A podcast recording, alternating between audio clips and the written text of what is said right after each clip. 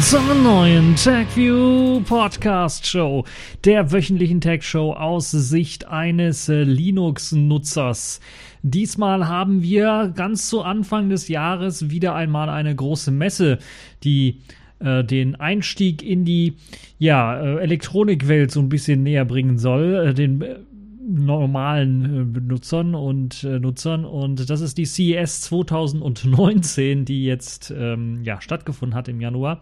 Und ich habe mir so ein paar Highlights rausgesucht. Es gab jetzt nicht allzu, also es gab eine ganze Menge natürlich zu sehen, aber jetzt nicht allzu sehr, dass jetzt so weit rausgestanden hat, dass ich mir gedacht habe, okay, das möchte ich euch jetzt zeigen. Aber zumindestens haben wir ein paar interessante Sachen, die ich euch darüber erzählen möchte. Außerdem gibt es äh, mit Fedora dreißig bzw. einunddreißig wieder eine kleine Änderung, was den Fahrplan angeht und eine kleine Änderung, was die Paketverwaltung angeht. Und das möchte ich euch auch nochmal ein bisschen was näher bringen. Und dann gibt es auch schon die Kategorien in dieser Woche. Ja, die gibt es jetzt in dieser Woche tatsächlich. Netzpolitik, dort wollen wir ein bisschen über den Datenleak reden, der ja schon letzte Woche Thema war. Jetzt wurde ein Verdächtiger festgenommen. Und der hat auch schon gestanden und wir wollen uns damit natürlich auch ein bisschen was auseinandersetzen und mit der anschließenden Diskussion vielleicht so ein bisschen, die ja da auch teilweise ins Lächerliche äh, hineingegangen ist. Apropos lächerlich, die Pfeife der Woche, Microsoft ist schon wieder auf dem Vormarsch und die patzen mal wieder bei einem Windows-Update, das dann irgendwie das System unbrauchbar macht und diesmal trifft es, glaube ich, Windows sieben Nutzer und ja, keine schöne Sache. Dann gibt es noch äh, Sailfish der Woche, gleich zwei News quasi, einmal den Planet Cosmo, der jetzt angekündigt und auf der C E S zwanzig neunzehn auch äh, vorgestellt worden ist, den man also anfassen konnte. Und äh, Sailfish O S drei null eins ist jetzt in einer Early Access Version draußen, zumindest jetzt bis eben zum Samstag. Äh, kann auch sein, dass äh, am Sonntag das Ganze schon auch als Final rauskommt. Glaube ich eher nicht. Ich vermute, in der Woche wird dann die finale Version von der drei null eins er dann erscheinen. So, das also der Überblick. Fangen wir an mit dem allerersten Thema, der C E S zwanzig neunzehn. Und dort habe ich mir so ein bisschen die Highlights rausgesucht. Und es gab wieder sehr, sehr viel zu sehen auf der C E S zwanzig neunzehn. Und ich habe mir jetzt wirklich tatsächlich mich beschränkt auf fünf Sachen, die ich für, äh, nee, vier Sachen, die ich für interessant halte. Die fünfte Sache wäre jetzt in dem Fall das Planet Cosmo. Das kommt dann später in der Kategorie Selfish der Woche.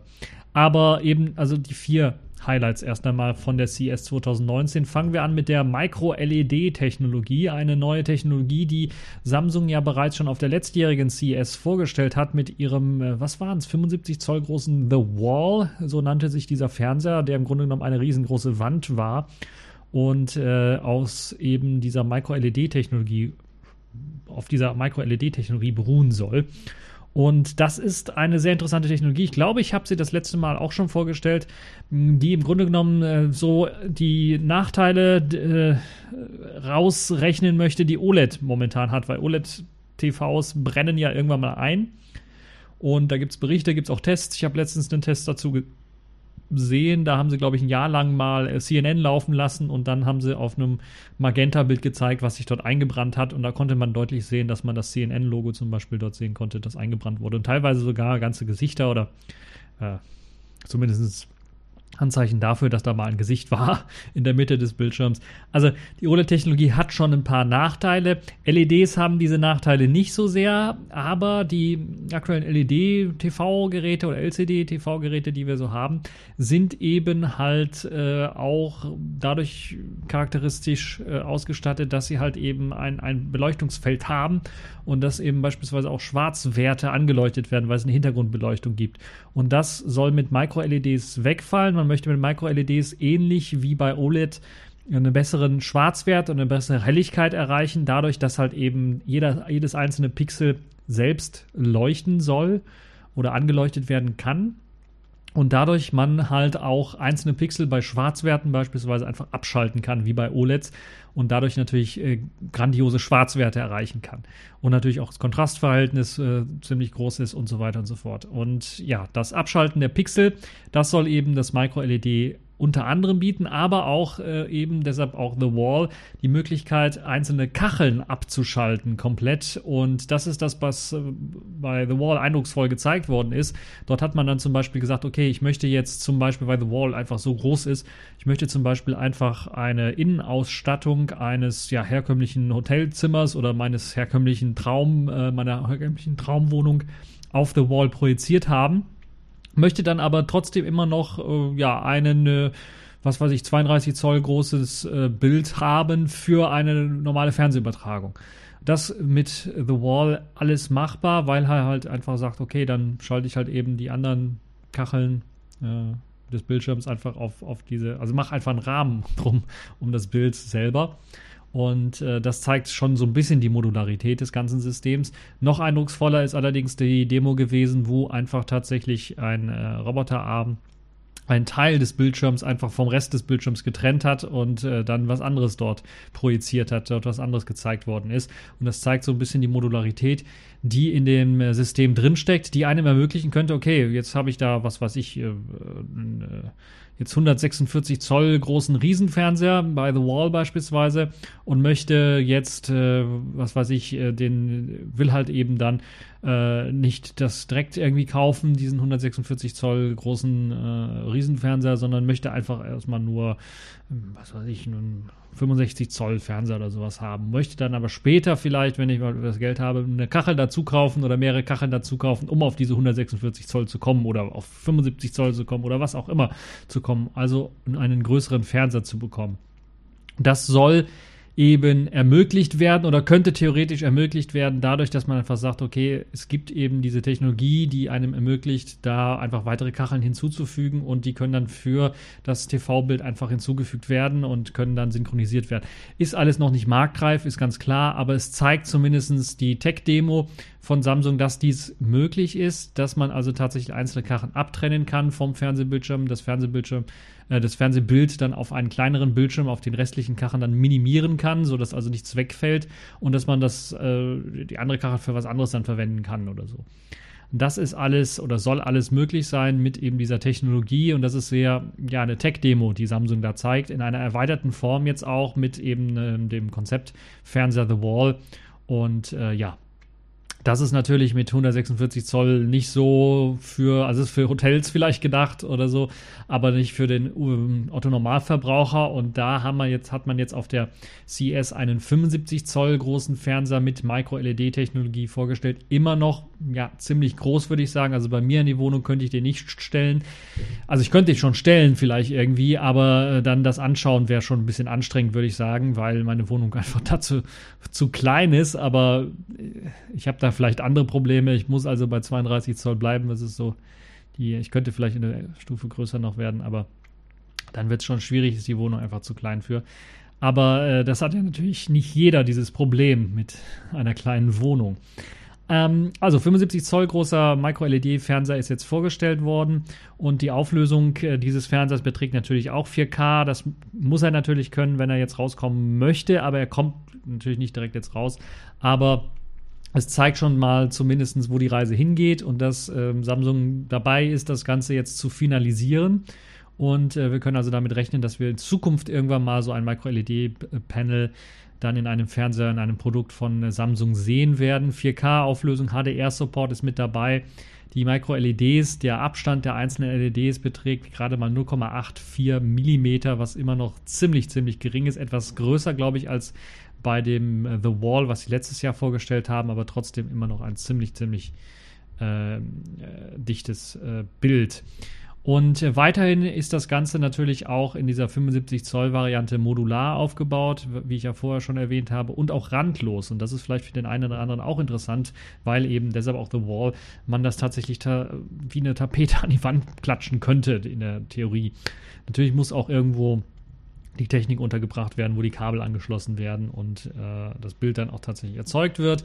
Ähm, und äh, ja, bei The Wall ist das ziemlich einfach in der großen Wand versteckt, aber bei einem normalen Fernseher, äh, den man sich vielleicht so kaufen möchte, muss man eventuell noch irgendwie ja, tricksen, damit das Ganze dann irgendwie funktioniert. Und da fehlt mir noch ein Konzept, weil hier auch der fünfundsiebzig Zoll äh, Fernseher hin, in einer großen Wand drin steckte und ähm, man also den Rest der Technik nicht so richtig gesehen hat. Und deshalb fürchte ich, dass das Ganze dieses Jahr auch noch nicht marktreif wird. Und Samsung hat da auch in der Hinsicht nichts verlautbaren lassen. Wir müssen also darauf warten. Vielleicht kriegen wir in der C E S zwanzig zwanzig dann einen ersten marktreifen ähm, Fernseher von Samsung geboten. Äh, neben diesem fünfundsiebzig Zoll Fernseher hat Samsung aber auf der C E S dann auch nochmal eine größere The Wall gezeigt, indem sie einfach gesagt haben, okay, wir haben jetzt hier The Wall mit hundertfünfundsiebzig Zoll, wir können aber einfach mal ein paar Kacheln dazu packen und dann haben wir das noch größer, und das haben sie in dem Fall gemacht mit einer Diagonale von zweihundertneunzehn Zoll. Ist das Ganze dann also noch ein Stück äh, größer geworden, und äh, ja, ist schon beeindruckend. Ihr könnt euch die Videos dazu anschauen, äh, um äh, dann nochmal zu gucken, wie das Ganze dann in echt auch wirkt. Und ähm, ja, ich bin richtig gespannt, was das Ganze angeht, weil das vielleicht dann auch so in die Richtung hingehen würde, äh, dass wir die Micro-L E Ds vielleicht an der einen oder anderen Stelle vielleicht auch mal in Smartphones sehen könnten, weil die Technik mit der Modularität, Modularität ziemlich interessant sein könnte, wo man einfach sagen kann, okay, ich habe jetzt hier ein Smartphone, ich habe einfach mal ein zweites Display oder sowas und stecke die einfach irgendwie ineinander, oder also, und dann vergrößert sich das Display, und äh, da gibt es ja jetzt Konzepte mit diesen biegsamen Displays, die basieren auch auf O L E Ds. Und das erste Smartphone wurde auch auf der C E S jetzt vorgestellt. Das, ich habe schon wieder, ich habe es in dieser Folge, in der TechView Podcast Folge auch schon mal, ich glaube von Royal oder irgendwie sowas oder Rollei oder irgendwie so hieß die Firma. Chinesische Firma, die das erste, ja, biegsame Smartphone mit eben biegsamem Display vorgestellt hat, beziehungsweise also diesem umklappbaren Display. Im Grunde genommen ist es ein biegsames Display, wo die Software einfach noch ein bisschen buggy ist. Die wollen jetzt auf den Markt, haben das auf der C E S auch gesagt und gezeigt, sind aber noch halt äh, softwaremäßig, glaube ich, haben sie da noch was einiges zu reißen, was sie da reißen müssen, und äh, reiten momentan auf der Welle rum, dass sie das noch vor Samsung rausbringen wollen. Und Samsung arbeitet ja auch daran. Und ich könnte mir vorstellen, dass wir in Zukunft vielleicht dann eine andere Technik sehen werden, wo wir dann unser Display nicht biegen werden, um äh, dann einen Tablet-Modus zu bekommen, wo man einfach dann einfach solche Kacheln vielleicht zusätzlich irgendwo in der Hosentasche hat und dann die einfach mit Magneten oder was dran steckt, und dann vergrößert sich das Bild, äh, der Bildschirm eben auf ähm, die Gesamtgröße. Dazu müsste es natürlich erstmal Smartphones mit Micro-L E D-Technologie geben. Die haben den großen Vorteil, dass sie dann randlos sein könnten. Und ähm, das ist ja eine Technik, oder das ist ein Trend, woran man ja sowieso schon seit äh, einigen Jahren jetzt, also seit dem letzten Jahr zumindest, äh, sehr deutlich dran arbeitet und versucht, immer mehr von den Display-Rändern dann wegzukriegen. Neuestes Beispiel ist, das hat Samsung ja auch gemacht, das haben andere Hersteller auch gemacht, ich glaube sogar Huawei oder Honor, einfach ein Punch-Hole äh, für, also einen Kameraausschnitt, einen Kameralinsenausschnitt im Display drin haben. Nennt sich halt Punch-Hole, weil es einfach nur ein Loch in, im Display ist, wo halt eben die Kamera rauslugt, anstatt halt eben eine Notch zu haben. So, aber genug dazu, machen wir mal weiter und kommen wir äh, zur Computertechnik, zu Chromebooks. Chromebooks sind ja bei uns hierzulande nicht sehr beliebt, aber in den U S A ziemlich beliebt. Deshalb ist es auch nicht verwunderlich, dass auf der C E S gleich drei Hersteller neue Chromebooks angekündigt haben und die mit auch drei verschiedenen Prozessoren ausgestattet werden sollen. Unter anderem haben Acer, Asus und H P verschiedene Chromebooks gezeigt. Ähm, die Prozessoren A M D, Intel und Rockchip werden hier eingesetzt. Rockchip, ein ARM-basierender Prozessor. Und äh, dort hat man dann äh, beispielsweise bei Asus äh, dann auch, äh, setzt man bei Asus äh, weiterhin auf ein, ein, ein äh, Intel Gemini Lake Celeron N viertausend bzw. N viertausendeinhundert. Und äh, der soll in einem vierzehn Zoll Display äh, und in einem elf Komma sechs Zoll äh, Displaygerät von, äh, H- von äh, Asus stecken. H P hat auch einen vierzehn Zöller Chromebook, den vierzehn D B null null zwanzig N R. H P hat immer sehr kryptische Bezeichnungen, wie wir hier sehen. Und äh, der soll dann auch Ähm, mit vier Gigabyte Arbeitsspeicher ausgestattet werden. Und äh, ich weiß gar nicht, was hat Asus, wie viel Speicher haben die da drin? Äh, zweihundertsiebzig Dollar soll der H P-Laptop kosten, und der Asus, da steht leider nichts zu dem, also C zweihundertvier und äh, C zweihundertzehn heißen die Chromebooks, ähm, weil sie eben mit einem Flip, also Chromebook Flip C zweihundertvier und C zweihundertvierzehn, weil sie mit dem dreihundertsechzig Grad Scharnier ausgestattet sind. Äh, Preise dafür sind allerdings momentan noch nicht bekannt. Dieses Scharnier soll halt eben dazu sorgen, dass man das Ganze auch in einem Tablet-Modus benutzen kann. Das heißt, es wird auch mit dem Touchscreen ausgestattet werden. Ich gehe auch mal davon aus, dass das etwa vier Gigabyte Arbeitsspeicher haben wird.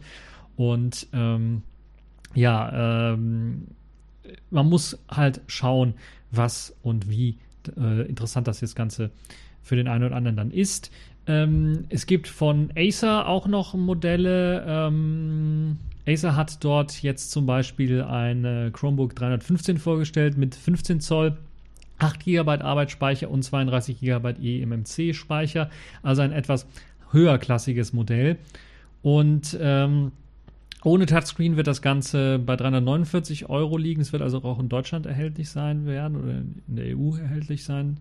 Und in den U S A liegt der Preis dann ohne Mehrwertsteuer und vermutlich mit einer etwas kürzeren Gewährleistungsfrist bei zweihundertachtzig Dollar. Also da hat man schon einen Preisunterschied, einen deutlichen, würde ich mal behaupten. Ähm, ohne Touchscreen mh, will man, braucht man einen Touchscreen bei Chromebooks? Eventuell, Chromebooks können ja jetzt auch Android-Anwendungen ausführen und da macht es vielleicht mal Sinn, da auch die Möglichkeit hat, zu haben, drauf zu touchen.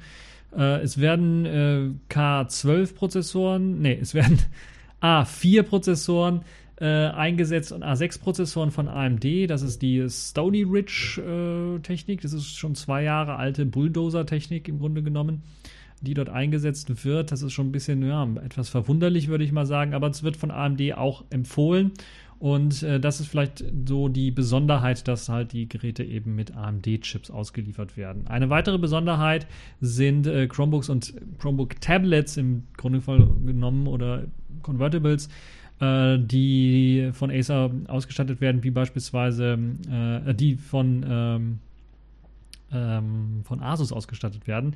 Äh, nee, von Asus und Acer gibt es halt eben diese, diese Chromebooks mit, mit Tab-Funktion und jetzt soll es eben auch noch eine, eine neue Version geben mit Rockchip, mit A R M-Prozessor drin, dem R K drei drei neun neun, das ist ein alter bekannter Cortex A sieben zwei ähm, Prozessor, im Grunde genommen zwei Cortex A sieben zwei Prozessoren und A fünf drei ähm, Kerne sind mit dabei, vier Stück davon, also vier Low-Powered, zwei High-Powered. Und das kennen wir aus der Smartphone-Welt, das kennen wir aus der Tablet-Welt. Und das ähm, Ganze nennt sich C T hundert P A äh, und äh, soll halt eben mit vier Gigabyte Arbeitsspeicher, zweiunddreißig Gigabyte eMMC Flash und neun Komma sieben Zoll Display daherkommen. Also etwas kleiner, ist eher dann als Tablet gedacht, Chromebook Tablet.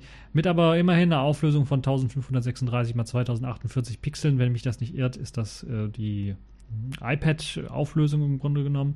Zwei Kameras, also vorne und hinten, werden mit integriert und fünfhundertachtzig Gramm soll das Ganze wiegen. Ähm, Acer und Asus arbeiten auch an einem batterielosen Eingabestift mit Vakuum-Technologie, die einem dann äh, direkt helfen soll, das Ganze dann auch als, als Stift-Mode dann zu benutzen. Also diese Chromebook-Tablets ähm, sollen ab dreihundertfünfzig Euro etwa losgehen und der äh, Stift kostet hundert Euro extra bei Apple beispielsweise und hier soll er eben direkt mitgeliefert werden, was Acer und Asus angeht.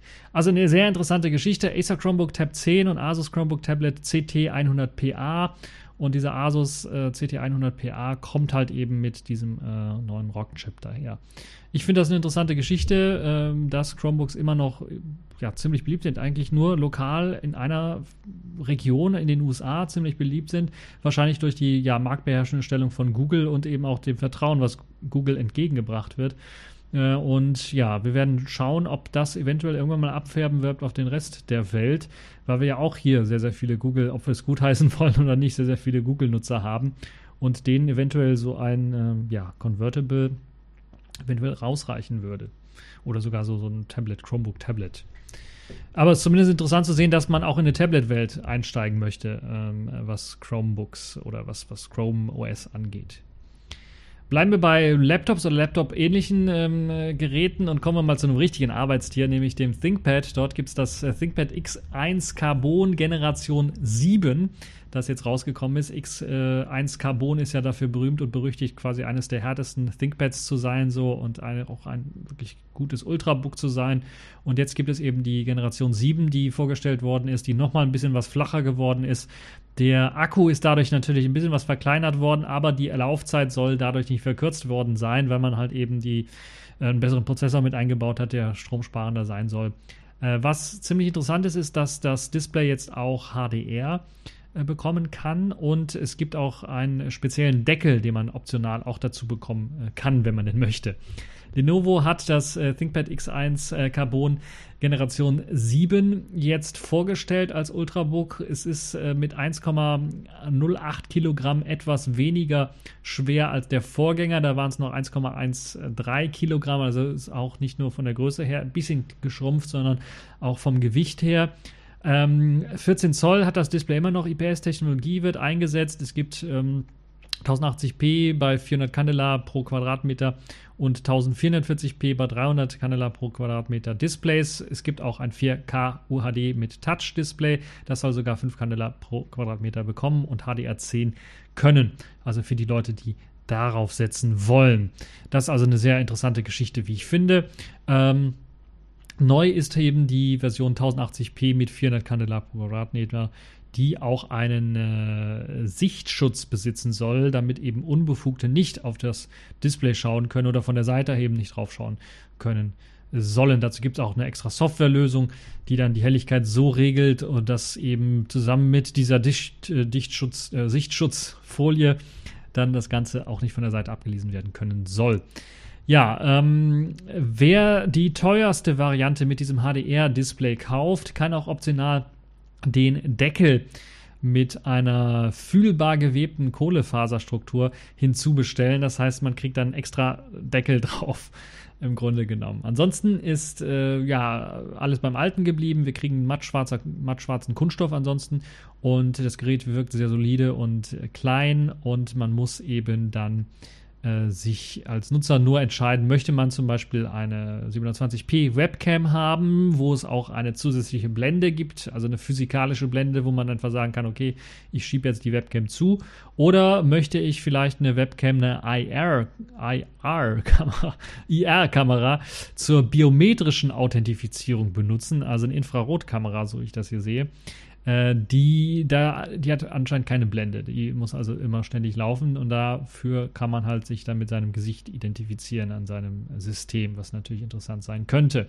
Ansonsten gibt es immer noch einen Fingerabdrucksensor, mit dem man sich anmelden kann, und äh, ja, ansonsten neu, neuester Prozessor ist mit dabei, es gibt U S B drei Punkt null äh, Ports Typ A, ähm, ich glaube einen Port, lasst mich nicht lügen, lasst mich schauen.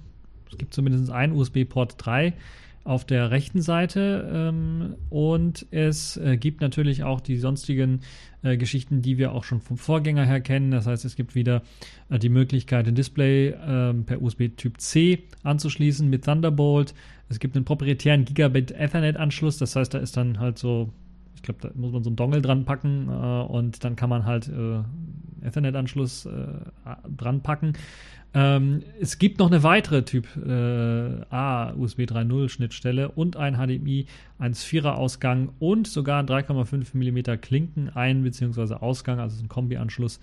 Und ähm, leider ist so ein bisschen der Kartenslot weggefallen, also so ein bisschen, sondern so richtig ist er weggefallen. Der war sowieso nur Micro S D, ist jetzt weggefallen. Äh, der war aber leider so ein bisschen, so ein bisschen sage ich, weil eben der, einige haben es nicht gewusst, dass die einen Kartenslot haben, weil der sehr, sehr versteckt angebracht war. Man musste dann auf der Rückseite äh, das Ganze, also muss auf der Rückseite einstecken, und das war halt eben ungewohnt für viele Leute. Da ist jetzt aber zumindest noch bei einigen Varianten der SIM-Karten-Slot geblieben für die Leute, die halt eben L T E verwenden wollen. Ja, im Inneren rechnet ein fünfzehn Watt Quad-Core von Intel. Genauer gesagt ist das der aktuelle Whiskey Lake U Prozessor, der dann auch mit äh, bis zu sechzehn Gigabyte an verlötetem äh, Low-Power D D R drei Arbeitsspeicher genutzt werden kann. Eine NVMe S S D kann eingebaut werden mit bis zu zwei Terabyte, und die Akkulaufzeit schrumpft ein wenig von äh, siebenundfünfzig auf einundfünfzig Wattstunden.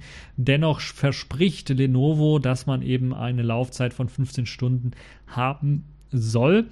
und das Gerät soll dann im Sommer zwanzig neunzehn zur Verfügung stehen. Also wer sich dafür interessiert, ThinkPads, äh, das X eins Carbon. Ich würde sagen, schaut vielleicht mal nach einer älteren Generation von dem X eins Carbon. Eventuell ist das eher was für euch, zumal ich auf jeden Fall irgendwie einen Kartenslot brauche, weil ich meine, ich habe zwar einen U S B-Stick, wo ich äh, Karten, also so einen U S B-Multikarten-Reader, aber den vergesse ich doch meistens sowieso und da bin ich immer froh, dass bei meinen alten ThinkPads zumindest ein S D-Kartenleser drin ist, an irgendeiner Stelle irgendwo versteckt, dass ich den dann benutzen kann.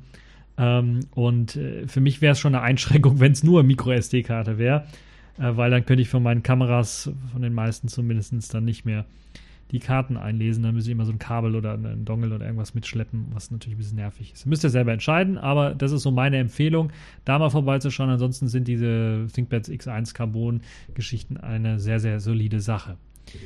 Bleiben wir noch äh, bei Technikthemen. Auf der C E S zwanzig neunzehn gab es auch ein sehr interessantes, äh, ja, das erste Mal, dass ich es gesehen habe, dass Sharp ein, eine Kamera vorgestellt hat, eine Digitalkamera vorgestellt hat. Und jetzt würden einige sagen, ja, gut, Sharp ist bekannt dafür, dass sie Displays beispielsweise machen. Sie haben auch mal, oder sie machen zumindest im asiatischen Raum, ähm, auch Smartphones. Waren ja auch die ersten, die, glaube ich, diese randlosen Smartphones gemacht haben. Ich erinnere mich noch. Und jetzt ist es soweit, dass sie in den Kameramarkt rein einsteigen. Zumindest das erste Mal, dass ich die sehe, dass sie da reinsteigen. Und zwar haben sie tatsächlich eine Kamera vorgestellt, die jetzt nicht irgendwie ultra groß und ultra schwer ist und auch nicht ultra teuer sein soll für das, was sie können soll. Sie soll nämlich die erste Systemkamera sein, also spiegellose Systemkamera sein, die acht K Videoaufzeichnungen ermöglichen soll. Das Ganze ist noch ein bisschen ein klobriges Gehäuse, würde ich mal sagen, aber es ist, es sieht schon nach einer Kamera aus, ohne äh, die, den typischen äh, Kamerahubbel und also das D S L, D S L R-typische Kamerahubbel in der Mitte oder so, sondern es ist wirklich eine reine Kamera ohne auch elektronischen ähm, Sucher oder irgendeine andere Technologie dahinter und es äh, sieht ziemlich nach Prototyp aus, momentan muss man sagen, aber es soll acht K Videoaufnahmen ermöglichen und unter fünftausend ähm, Dollar kosten. Das ist schon mal eine Kampfansage, würde ich mal sagen. Das Ganze basiert auf einem Four Thirds Chip, ein Four Thirds Sensor, der da drin ist, und es sollen Micro Four Thirds Objektive angeschlossen werden können. Man bleibt dem Ganzen also ähm, treu. Es gibt ja Panasonic und Olympus, die sehr, sehr viel Glas dafür hergestellt haben, also sehr, sehr viele Objektive dafür hergestellt haben. Panasonic ist dafür berühmt und berüchtigt, auch vier K sehr stark zu pushen, und ich glaube die G A fünf, G A fünf S und wie sie alle heißen, diese großen Kameras, und auch die G neun als Fotokamera eher. Äh, aber gerade die G A vier, G A fünf sind ja als Videokameras doch, äh, werden sie ziemlich gerne eingesetzt. Und jetzt äh, will auch also Sharp einsteigen und will gleich acht K bieten. Und das könnte ziemlich interessant sein. acht K, für die Leute, die es nicht wissen, das sind sechzehn Megapixel, wenn ich mich nicht komplett irre. vier K sind ja acht Megapixel, und wenn man vier mal vier rechnet, haben wir eben sechzehn Megapixel, und sechzehn Megapixel Bewegtbild ist schon richtig, richtig krass, würde ich mal sagen. Ähm, könnt ihr euch vorstellen, bei den meisten Kameras auf euren Smartphones können vielleicht sechzehn Megapixel oder sogar darunter, und äh, das als eben Bewegtbild, das ist schon richtig, richtig krass. Ähm, C E S, dort hat man das vorgestellt. Momentan ist da nur, glaube ich, eine Demo zu sehen. Richtig benutzen konnte man das Gerät nicht, und es gab nur ein paar Daten und Hints und da und Kunst zu berichten. Man konnte das Gerät in die Hand nehmen, also eine Demo-Version in die Hand nehmen. Es konnte nicht benutzt werden, so wie ich das gesehen habe, aber man konnte zumindest sehen, wie das Gehäuse aussieht und was wo drin steckt. Es gibt einen voll ausklappbaren Bildschirm, den man zu sich äh, klappen kann im Grunde genommen, also fully articulating heißt das, oder wie heißt das auf Deutsch, also voll ausklappbarer, äh, ab, ausklappbares Display, das man zu einem schwenken kann, voll schwenkbares Display, glaube ich, so heißt es auf Deutsch, und da hat man dann die Möglichkeit, äh, sich dann zum Beispiel selber äh, zu filmen, also ich weiß nicht, das ist nicht die richtige Vlogging-Kamera, aber man kann damit auch Vlogs machen. acht K Bei, achtzig, äh, bei dreißig Bildern pro Sekunde im H zwei sechs fünf Codec sollen möglich sein damit. Sharp arbeitet aber mo- äh, momentan noch daran, das Ganze auch sogar auf sechzig Bilder pro Sekunde hochzupuschen. Das bedeutet natürlich jede Menge Daten bei sechzehn Megapixel Bildern, also Video. dreißig Bilder pro Sekunde ist schon krass, aber bei sechzig Bildern pro Sekunde, da muss ja, außer sie haben die Bitrate wirklich ziemlich niedrig gehalten, und H zwei fünfundsechzig Codec, der braucht ja keine so großen Bitraten, um gute Qualitäten zu erreichen, und das ist das, was ich so ein bisschen vermute und befürchte, dass das dann doch ja ein bisschen was, äh, ja, daran liegt oder daran liegen wird, dass man da Optimierungen macht. Aber es kann natürlich auch sein, dass sie da einen Quad- oder zehn-Core-Prozessor eingebaut haben, der dann äh, die ganzen äh, Daten dort ähm, tatsächlich auch verarbeiten können kann. Das Schöne an der ganzen Geschichte ist, dass man sich auch bei den Ports und der Dicke der Kamera jetzt nicht irgendwie was gegönnt hat, sondern gesagt hat, okay, wir machen das einfach so dick, wie wir es haben wollen, und sie haben dann ähm, dafür auch wirklich richtig viel Ports reingepackt, neben dem S D-Kartenslot, der drin ist, also nicht Micro-S D-Karte, sondern tatsächlich ein S D-Kartenslot, gibt es auch einen H D M I, einen vollwertigen H D M I-Port, U S B-C-Anschluss, einen äh, Mikrofoneingang, einen Kopfhörerausgang und sogar einen Mini-X L R-Audio-In-Port, also für die Leute, die X L R-Audios benutzen wollen, in der Kamera integriert. Äh, unten äh, rechts an der Seite könnt ihr auch einen Mini-X L R quasi einstecken. Das ist schon richtig, richtig krass. Habe ich bisher, glaube ich, so bei so einer normalen, äh, spiegellosen Kamera nicht gesehen.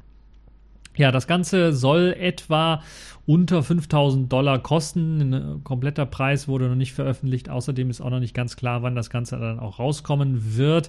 Aber es, es kann durchaus sein, dass man das noch auf einer weiteren Konferenz sehen werden wird. Es gibt auch noch keinen Namen für diese Kamera. Sie hat einfach nur, sie heißt einfach nur Sharp acht K äh, spiegellose Kamera momentan. Und das könnte ziemlich interessant sein. Wir werden sehen. Micro Four Thirds, ähm, Bajonett ist eine gute Idee, da gibt es sehr, sehr viel ordentliches äh, Zeugs für, und es gibt ja auch sehr, sehr viele professionelle Kameras, Videokameras, die oder bei der Videoproduktion, die eben auf, auf das setzen, und es gibt auch natürlich Adapter, die man dann da benutzen kann, die dann damit auch funktionieren werden äh, können. Auf der N A B-Konferenz äh, zwanzig neunzehn, äh, Anfang April, werden wir dann wahrscheinlich noch mehr sehen, vielleicht sogar einen lauffähigen Prototypen dieser Kamera. Ich fand es auf jeden Fall eine sehr interessante Geschichte, dass wir jetzt sogar auch schon in acht K-Videoaufnahmen hineingehen, obwohl vier K bei mir auch noch nicht so richtig angekommen ist, wie ihr vielleicht an der einen oder anderen Stelle schon gesehen habt. Aber schon interessant, dass das jetzt da auch mit drin ist. So, das sind so die News gewesen in dieser Woche. Die News, die vor allen Dingen von der C E S kamen. Wie sieht es aus im Softwarebereich? Wie sieht es eigentlich aus im Linux-Bereich? Dort gibt es eine interessante News. Ich hatte ja bereits im letzten Jahr darüber berichtet, dass man bei Fedora einiges beim Release umstellen möchte und dass man zwischen Fedora dreißig und einunddreißig eventuell ein Jahr vergehen lassen möchte und nicht eben nur die sechs Monate, die man sonst für ein Release so benötigt, und das war alles mit der Begründung ähm, einhergegangen, dass man gesagt hat, man braucht einfach die Zeit, um das ganze Release-Modell äh, beziehungsweise die Technik dahinter, wie ein Release erzeugt wird, einfach umbauen äh, möchte. Jetzt hat man äh, quasi den Schritt zurück, ist man dort gegangen und hat sich gedacht, okay, nein, wir werden weiterhin eben den ähm, typischen Fedora-Release-Zyklus einhalten, zumindest versuchen wir den einzuhalten, und ähm, also der im November vorgeschlagene Weg, Fedora einunddreißig zu verschieben, wurde äh, zwar von einigen Prominenten bei Fedora unterstützt, dann kontrovers diskutiert, und im, äh, ja, im, im Schluss, am Schluss hat man sich dafür entschieden, das nicht zu machen, vor allen Dingen, weil halt eben dann auch äh, man ja, bei GNOME einfach ein bisschen was, äh, also bei der verspäteten Fedora einunddreißig-Version dann gleich zwei GNOME-Versionen nicht angeboten hätte, und ich kann das nicht so ganz nachvollziehen, was das, wie das ausschlaggebend sein soll, aber es sieht halt jetzt so aus, dass man tatsächlich versucht, dann von Fedora dreißig auf einunddreißig dann die Infrastruktur umzubauen und gleichzeitig den Zeitplan einzuhalten. Ich halte das für ein bisschen blöd, muss ich ganz ehrlich sagen, also sehr ambitioniert, sagen wir mal so, und ich bin mir relativ sicher, wir werden einen, eine entweder wird die Infrastrukturgeschichte verschoben oder es wird ähm, Fedora einunddreißig verschoben werden müssen, oder es gibt Verzögerungen, weil es da Bugs geben wird. Und ja, ich kann es nicht ganz nachvollziehen, aber für die Leute, die in Fedora vielleicht mehr involviert sind, die haben da vielleicht ein bisschen was mehr Ahnung. Schade eigentlich, ich hätte mir da doch gewünscht, dass man bei Fedora ein bisschen mehr Zeit dann bekommt für ein Release beispielsweise und das dann ein bisschen was mehr aufpolieren kann als die letzten Releases von Fedora, die ich ja getestet habe und äh, aus meiner Sicht, die da wirklich unterirdisch waren, die von der Qualität her sich nicht verbessert haben, sondern eher stagnieren, was ich ein bisschen was traurig finde. Nun ja, das so meine zwei Cent dazu äh, und die News dann jetzt für diese Woche äh, komplett. Und jetzt machen wir weiter mit den Kategorien in dieser Woche. Accepted. Connecting. Complete. System activated. All systems operational.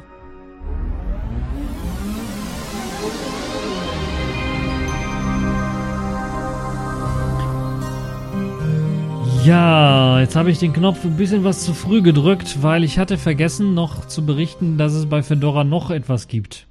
Bleiben wir also noch erstmal bei Fedora und bei Linux-Distributionen.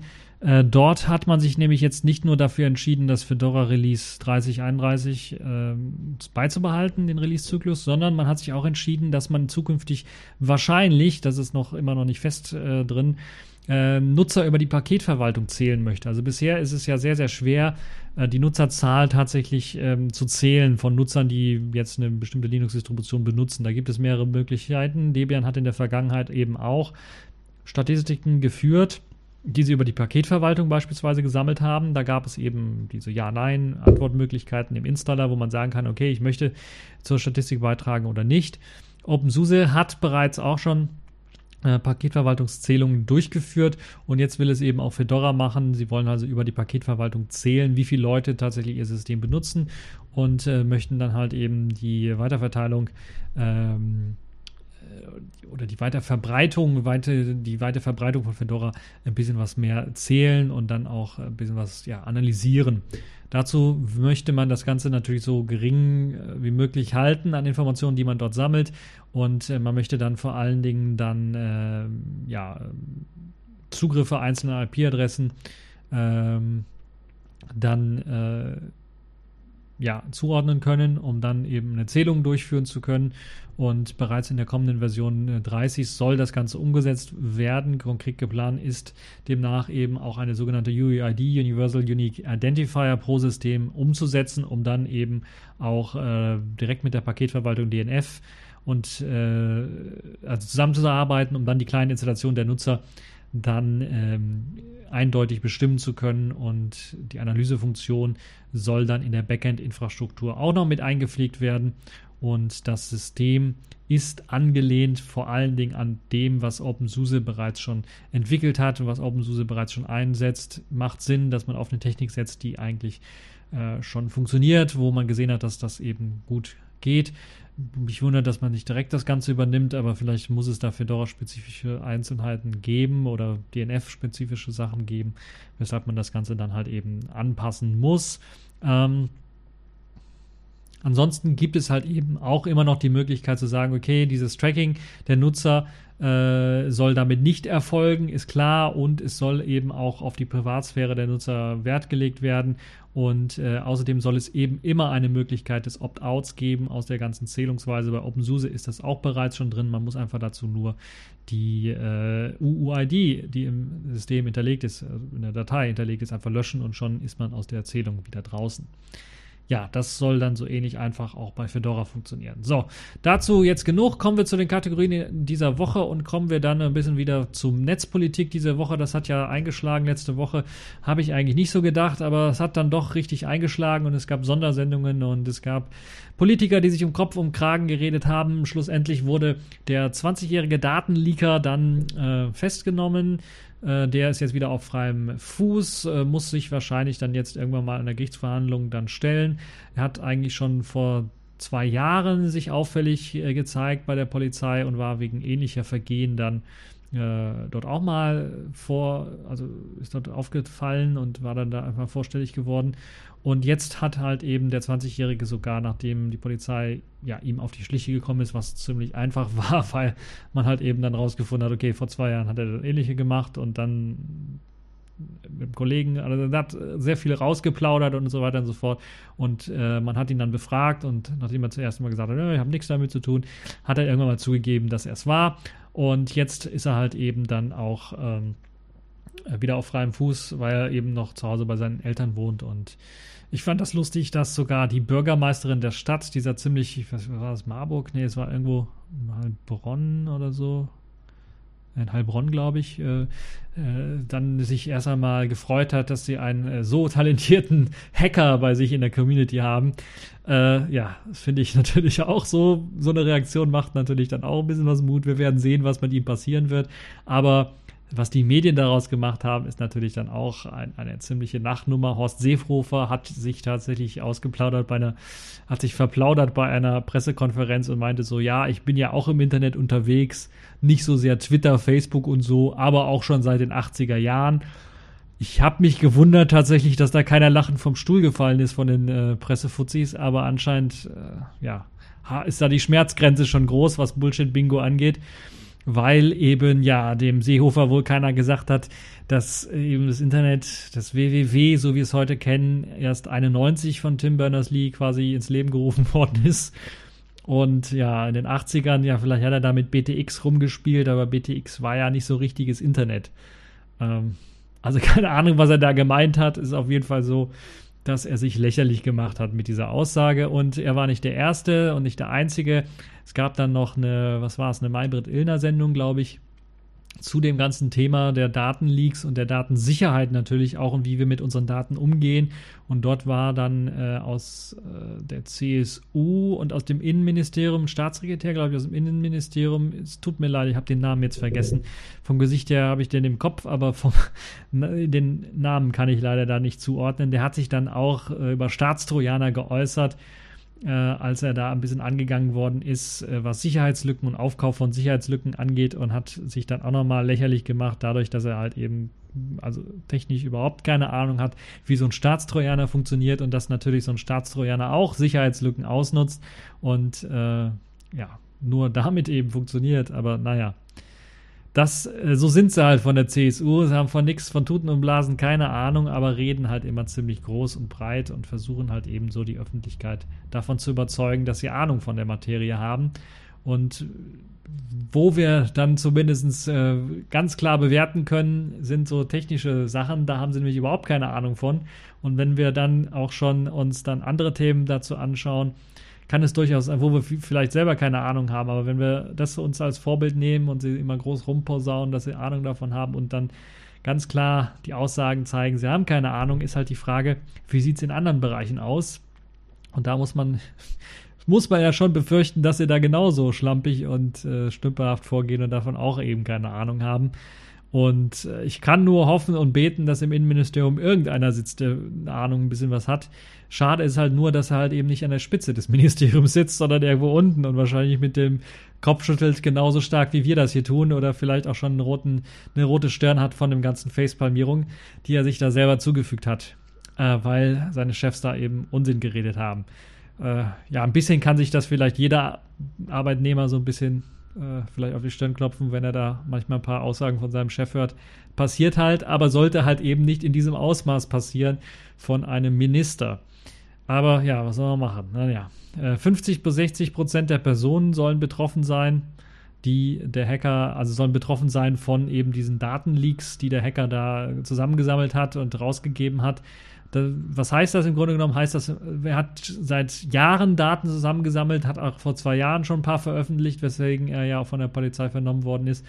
Und jetzt äh, hat er halt so viel Daten gesammelt, dass auch einige Daten einfach veraltet sind, weil sie einfach schon so alt sind. Aber trotzdem ist es immer noch ein, ein äh, ziemlich großer Pot, der da äh, an Daten quasi, an persönlichen Daten, die veröffentlicht worden sind, dann äh, der Betroffenen dann äh, da immer noch ziemlich, ziemlich also groß ist, äh, der Leute, die von diesen persönlichen Daten betroffen sind.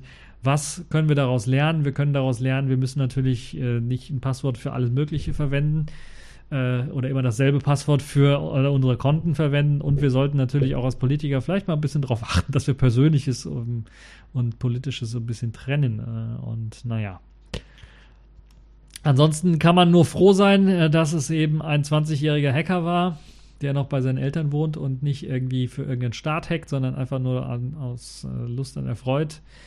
Und äh, ansonsten gab es ja auch wieder, es ist, ich muss ein bisschen aus dem Nähkästchen plaudern, ihr habt so viel Zeit, glaube ich, da gab es ja wieder den, den, wie heißt der Typ, diesen, diesen also, äh, der von der Bild-Zeitung äh, mit der Brille, ich habe mir den Namen wieder vergessen. Muss ich auch gleich einen saufen, weil ansonsten kann ich das nicht aushalten. Also der Typ ist ja, der geht einem, wenn er schon den Mund aufmacht, dann schämt man sich ja schon fremd für diese Generation von Leuten, aber wo man sich vielleicht auch selber dazugehörig fühlt. Also das ist ja ein Schwachmat, das ist ja wirklich unglaublich, was der da noch wieder rausgesorgt hat. Ah, das muss irgendein Geheimdienst gewesen sein, das kann der zwanzigjährige nicht selber gewesen sein. Hackback, Hackback. Und die C D U oder C S U in dem Fall, ja, Hackback, Hackback, wir sollen zurückhacken. Wen wollte er denn da zurückhacken? Der hat auch seine P Cs wieder zerstört, als die Polizei vor der Tür stand. Also ich weiß nicht, was die ganze Geschichte soll. Und ich bin ziemlich erstaunt, was das Ganze angeht, was die Technik, was die, was die anschließenden Äh, Diskussionen da angehen, äh, ist auch schon irgendwie sehr, sehr lustig und also popcornreif, würde ich mal fast schon behaupten. Und anstatt Hackback oder noch mehr neue Supercomputerabwehrzentren, ich weiß nicht, wie viel wir haben. Jetzt bei, bei der, beim Militär haben wir da zwei, drei Stück. Wir haben jetzt hier noch ein paar, zwei, drei Stück, die vom Bund irgendwie gemacht werden. Was soll denn das Ganze alles? Und natürlich auch die ganze Kommunikation ist natürlich auch ziemlich interessant, wo das B S I gesagt hat, nachdem dann informiert worden ist, ja, wir haben da irgendwelche Probleme. Ja, ja, das wissen wir schon seit Dezember. So, wo ist denn da der Informationsaustausch? Warum wurden die anderen nicht informiert darüber, dass da was los ist? Oder die Betroffenen zumindest, dass sie vielleicht mal ihre Passwörter oder Accounts ändern wollen, sollten, wenn das schon seit Dezember bei, gewusst wurde vom B S I und die dann einfach gesagt haben, oh, lass einfach mal laufen, wir haben jetzt eh Weihnachten und dann Neujahr, das, oh, das ist die Politiker, lass die mal. Vielleicht gibt es da interessante Gespräche, die wir mitlauschen können und dann vielleicht einsetzen können, um dann den einen oder anderen Politiker auf Linie zu zwingen. Ich weiß nicht, was sich das B S I dabei gedacht hat und die anderen Leute, die anderen Sicherheitsbehörden, die eben für äh, Computer- und Cybersicherheit, so heißt ja das Wort, ist Cyber, Cyber, Cyber, Cybersicherheit. Jetzt bohrt irgendeiner in die Wand rein. Nun ja, vielleicht ist das so ein Zeichen dafür, dass ich zu lang mache und einfach mal weitermachen sollte. Kommen wir mal weg von Netzpolitik, kommen wir zur Pfeife der Woche. Genauso lustig, Microsoft ist wieder mal äh, stark am Start, was das Jahr zwanzig neunzehn angeht. Sie wollen sich wieder zur Pfeife des Jahres krönen lassen, glaube ich. Äh, sie haben jetzt in den Januar Patch Day für Windows sieben, S P Service Pack eins und Windows Server zweitausendacht R zwei Service Pack zwei rausgegeben. Und das verursacht massive Netzwerkprobleme. Hurra, hurra, Microsoft hat es mal wieder mit einem Update geschafft, euer Windows zu zerschießen. Gravierende Netzwerkprobleme haben sich Leute beschwert. Am achten Januar wurde das Update für Windows sieben und für Windows Server zweitausendacht verteilt. Und die Windows sieben Clients gab, haben überhaupt keine, konnten nicht mehr auf Netzwerkfreigaben zugreifen. Die Remote-Verbindung hat nicht mehr funktioniert. S Q L-Datenbank, S Q L-Server wurde nicht mehr Äh, gestartet bzw. war nicht mehr erreichbar. Es gab rechte Probleme beim Zugriff auf Samba V zwei Geräte und ähm, jede Menge interessanter Meldungen, die da rauskamen. Es hat eben dazu geführt, vielleicht es war sogar schon so weit, dass halt eben das Internetsurfen nicht möglich war und auch eben das Einspielen von neuen Updates nicht mehr möglich war und für, für bestimmte O E M-Netzwerktreiber musste man sogar auch wieder Rollbacks machen, also die ganzen Server, also ich Ich kann wirklich alle Leute, die immer noch Microsoft Windows einsetzen, einfach nur mein Beileid wünschen bei der Update, äh, ja, Arie, die ich bisher gehört habe, was war, was da alles an Updates schiefgelaufen ist und was da alles kaputt geht. Ähm, also, und jetzt auch noch Server. Also, wer einen Windows Server einsetzt, der ist also wirklich selber schuld. Und wer so ein Microsoft Windows einsetzt und von den ganzen Updates-Problemen gehört hat, ist meinet, meines Erachtens auch selber schuld, wenn er da weiterhin bleibt. Gibt gute Alternativen, ähm, die man sich vielleicht anschauen kann. Und wenn man auf bestimmte Programme nicht verzichten möchte, gibt es immer virtuelle Maschinen. Da muss man sich mit der Update-Geschichte nicht rumplagen oder man kann immer einen Snapshot machen und dann zurückrollen. So, kommen wir mal wieder zu einer Kategorie, die ich lange etwas vernachlässigt habe, jetzt in den letzten Wochen. Sailfish der Woche. Dort gibt es gleich zwei interessante Themen. Zum einen, das kann man gleich mit der C E S zwanzig neunzehn verbinden. Dort wurde nämlich eben der neue Nachfolger, das neue Gerät von Planet Computers vorgestellt, der Nachfolger des Gemini P D As, nämlich der Planet Cosmo. Und das ist eben ein, ja, ein abgedatetes Gemini P D A, würde ich mal sagen. Das heißt, man hat die neue gute Tastatur drin, die ich ja auch habe in meinem Gemini P D A. Äh, man hat eine Hintergrundbeleuchtung in die Tastatur reingebaut. Man hat ein Display eingebaut in Äh, im, so dass man im eingeklappten Zustand ein O L E D-Display hat, wo man dann vielleicht noch sehen kann, wer gerade anruft äh, und äh, vielleicht Wetter und solche und Uhrzeit und sowas und solche kleinen Informationen halt eben. Das hat man gemacht. Man hat das Panel, glaube ich, gleich behalten. Das Display ist das gleiche. Man hat aber die Innereien ausgetauscht, was den Prozessor angeht. Da ist jetzt der neue Mediatek, äh, lasst mich nicht lügen, irgendwas eingebaut. Äh, P siebzig eingebaut, also der, die stärkste Variante. Ich glaube, beim äh, Gemini P D A ist jetzt der Mediatek X siebenundzwanzig, der noch eingebaut ist. Äh, und jetzt der Mediatek P siebzig mit acht Prozessorkernen. Ist, außerdem ist der Arbeitsspeicher aufgerüstet worden von vier auf äh, sechs Gigabyte Arbeitsspeicher. hundertachtundzwanzig Gigabyte gibt es als internen Speicher, ist auch wieder mal größer geworden. Der Akku ist, glaube ich, gleich geblieben mit viertausendzweihundertzwanzig Milliampere-Stunden, soll für anderthalb Tage bis zwei Tage Strom äh, dann ausreichend sein. Aus meiner Erfahrung ist zumindest, wenn man das Ganze mit Sailfish O S betreibt, ist es nach einem Tag äh, Sense, Ende Gelände. Kann aber auch an, an einem W L A N-Bug liegen oder ganz einfach daran, dass Mediatek ein bisschen was zu viel frisst an Strom. Es gibt wieder die Möglichkeit, drei Betriebssysteme auf das System zu installieren. Dazu zählen halt eben neben dem vorinstallierten Android, Android in der Version acht Punkt eins, soweit ich das gesehen habe, stehen möglich, also höchstwahrscheinlich sehr stark Vanilla mit ein paar Anpassungen, wie beispielsweise dieser Toolbar äh, im, ähm, im Psion fünf Design, äh, steht eben äh, ein möglichst van- fast Vanilla Android zur Verfügung. Es steht ein Debian Linux zur Verfügung, was mehr oder minder gut läuft, würde ich mal sagen, äh, aber ja, eher schlechter als rechter. Dafür gibt es halt eben noch ähm, das Sailfish O S, was auch drauf laufen kann, und das gibt es jetzt ja auch schon äh, in einer aktuellsten, neuesten Version, jetzt das erste Mal auch supported von Yola selber, immer noch halt mit dem Beta-Flag oder Alpha-Flag drauf, aber zumindest hat man dort eben auch äh, dran gearbeitet, und man arbeitet dran, es auch für das Gemini P D A fertigzustellen, und wenn man das dafür fertiggestellt hat, wird es auch für das äh, Cosmo rauskommen und wird dann hoffentlich auch das zweite Display dann unterstützen, das zweite O L E D-Display, das zu einem äh, zum einen äh, eben dafür genutzt werden kann, um nicht nur zu sehen, wer anruft, Uhrzeit, Datum, sondern vielleicht auch so Wecker oder ein paar Symbole ähm, sich anzeigen lassen kann für eben äh, Notifications und so weiter und so fort. Also das ist ziemlich interessant und nützlich. Außerdem eine Kamera. Ja, es gibt jetzt standardmäßig auf der Rückseite bzw. Vorderseite, auf dem zweiten Display quasi, auf der Schale quasi, auch noch eine Kamera mit Blitz, die man dann benutzen kann. Äh, was ist das für eine Kamera? vierundzwanzig Megapixel Kamera. Also da hat man auch ganz groß ein Update gemacht, was das angeht. Es gibt weiterhin, glaube ich, noch die zweite Kamera von innen, die einem ermöglicht, Chats zu machen. Die wird wahrscheinlich sich nicht geändert haben. Das Ganze ist wieder etwas happig vom Preis her, also da müsst ihr wieder ein bisschen richtig zuschlagen. Ist, glaube ich, diesmal keine Kickstarter- oder Indiegogo-Kampagne, das heißt, man kann das Gerät, ah doch, es ist eine Indiegogo-Kampagne, sorry, man kann das Gerät dann aber für achthundert Euro kaufen, das ist schon richtig happig. Im Vergleich zum Gemini P D A, da war es, glaube ich, noch zweihundert Euro mindestens, glaube ich, billiger, wenn ich mich nicht recht irre, für das größte Modell. Und jetzt äh, kostet das Ganze tatsächlich achthundert Euro. Es soll im Sommer ausgeliefert werden.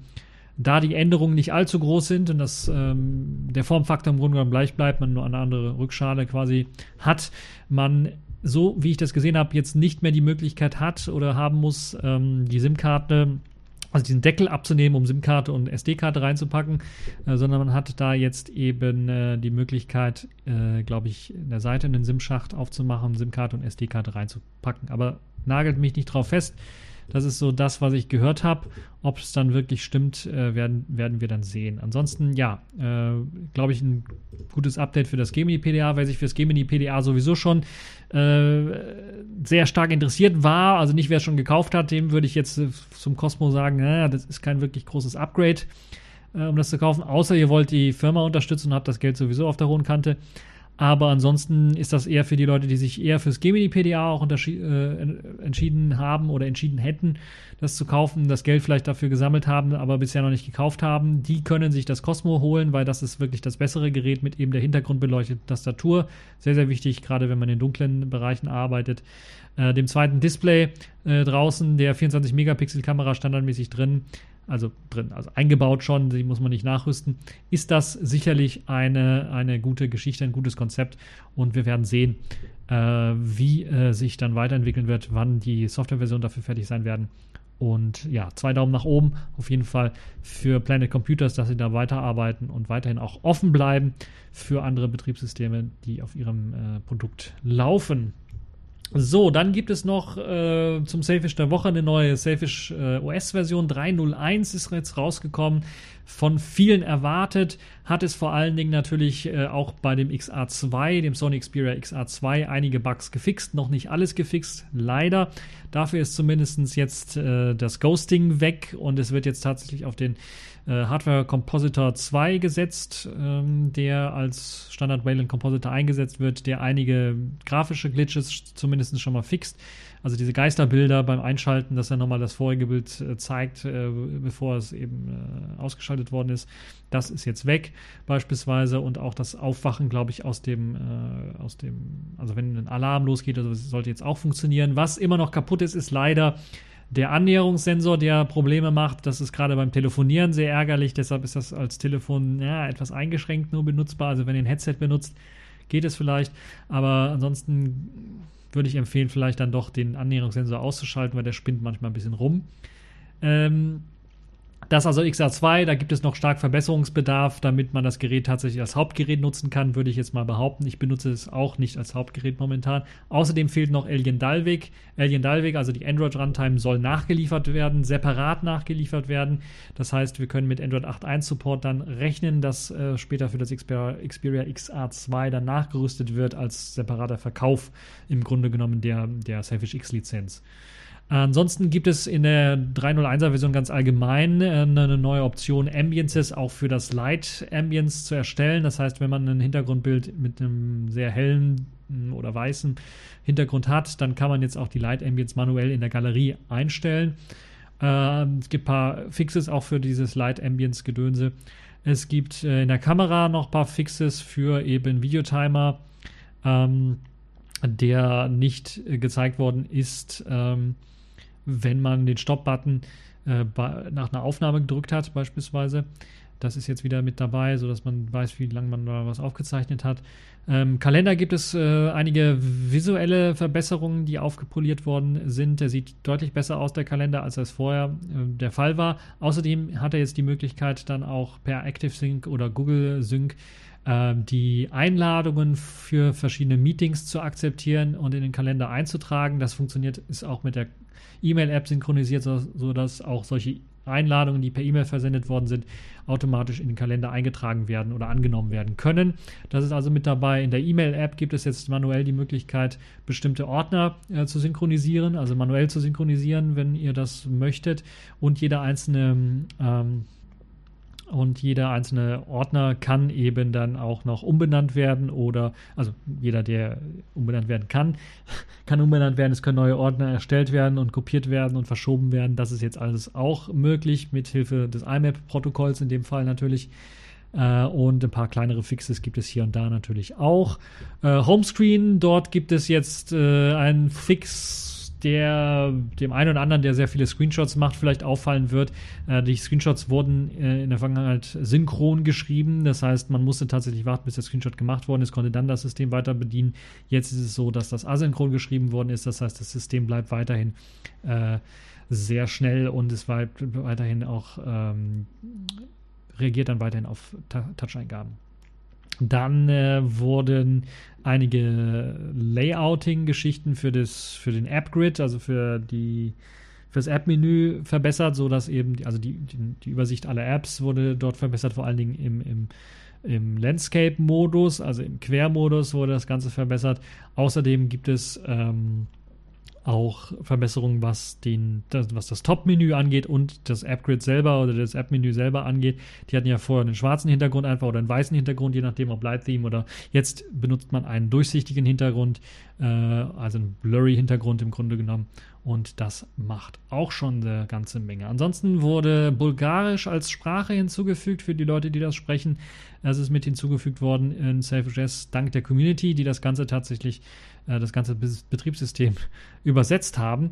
Ähm, und es gibt äh, zahlreiche Security-Fixes, die mit eingefügt worden sind. Die Crypto-A P I wurde äh, erweitert und implementiert für Sailfish O S mit Crypto-Keys. S S H-Port wurde ein bisschen was äh, restriktiver behandelt. Es gibt jetzt I P-Tables, die standardmäßig aktiviert sind, also eine Firewall, die standardmäßig aktiv ist und äh, zum Beispiel Pings blocken soll und alle möglichen anderen Geschichten blocken soll.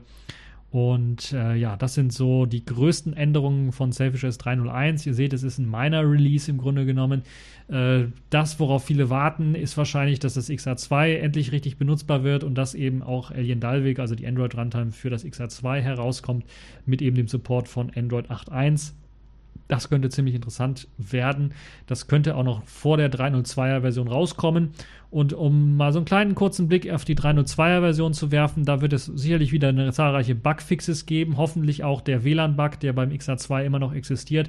Das heißt, falls ihr das X R zwei wirklich benutzt als Telefon und ihr merkt, dass die Akkulaufzeit nicht so glorreich ist, das W LAN ausschalten. Dann ist es deutlich besser, was die Akkulaufzeit angeht, und wir werden sicherlich auch einen Fix für den äh, Proximity-Sensor, also für den Annäherungssensor bekommen, und bei der drei null zweier-Version eventuell sogar, so sieht man das, da gibt es vielleicht auch Hoffnung für den Browser, für den Standardbrowser, der soll ein kleines Update bekommen, immer noch nicht das Gelbe vom Ei, aber zumindest soll die alte Gecko achtunddreißig Engine endlich ausgetauscht werden durch eine Gecko fünfundvierzig Engine, ist immer noch alt, ist glaube ich Ich weiß gar nicht, ob das noch im L T S supported wird, also vom Security-Standpunkt, wie das da aussieht. Aber es sollte zumindest, äh, ja, eventuell die neuesten Webseiten ordentlich rendern können. Hoffe ich doch zumindest. Wir werden sehen, wie sich das weiterentwickeln wird mit Sailfish O S. Äh, die drei null eins-Version derzeit im Early Access. Es braucht wahrscheinlich bis nächste Woche, bis dann das Ganze auch für alle Geräte rauskommen wird. Und danach rechne ich stark damit, dass noch vor der drei null zweier-Version vielleicht auch Alien Dalvik auf das X R zwei kommen wird als Update. Es wird kein Update fürs Alien Dalvik für das Sony Xperia X geben. Dort werdet ihr immer noch die alte Version behalten. Vielleicht nur ein paar Security-Fixes hier und da. Aber es könnte durchaus sein, dass für alle Leute, die ein Sony Xperia X besitzen, eventuell irgendwann mal ein komplettes neues Plattform-Update kommt. Das heißt auch der neue Kernel. Das heißt, viele, viele Bugfixes, die mit dem neuen Kernel einhergehen, mit der neuen Android-H A L einhergehen, könnten dort integriert werden. Das würde aber dann auch bedeuten, dass mit hoher Wahrscheinlichkeit ihr euer Gerät neu flashen müsstet. Und äh, das ist so die News, die ich als letztes hier aus dem, aus dem äh, Mehr-Meeting rausgezogen habe. Für die Leute, die sich dafür interessieren, die Logs dafür sind natürlich auch auf together yola dot com zum Lesen bereit. So, das war es jetzt aber auch tatsächlich. Ihr habt gemerkt, das ist eine ziemlich lange Folge geworden, äh, wieder mal. Und äh, eigentlich wollte ich nicht so lang machen, aber die C E S hat einfach richtig reingeschlagen. Nun ja, ähm, das war's für diese TechView Podcast Show. Ich hoffe, es hat euch gefallen und bis zur nächsten Show.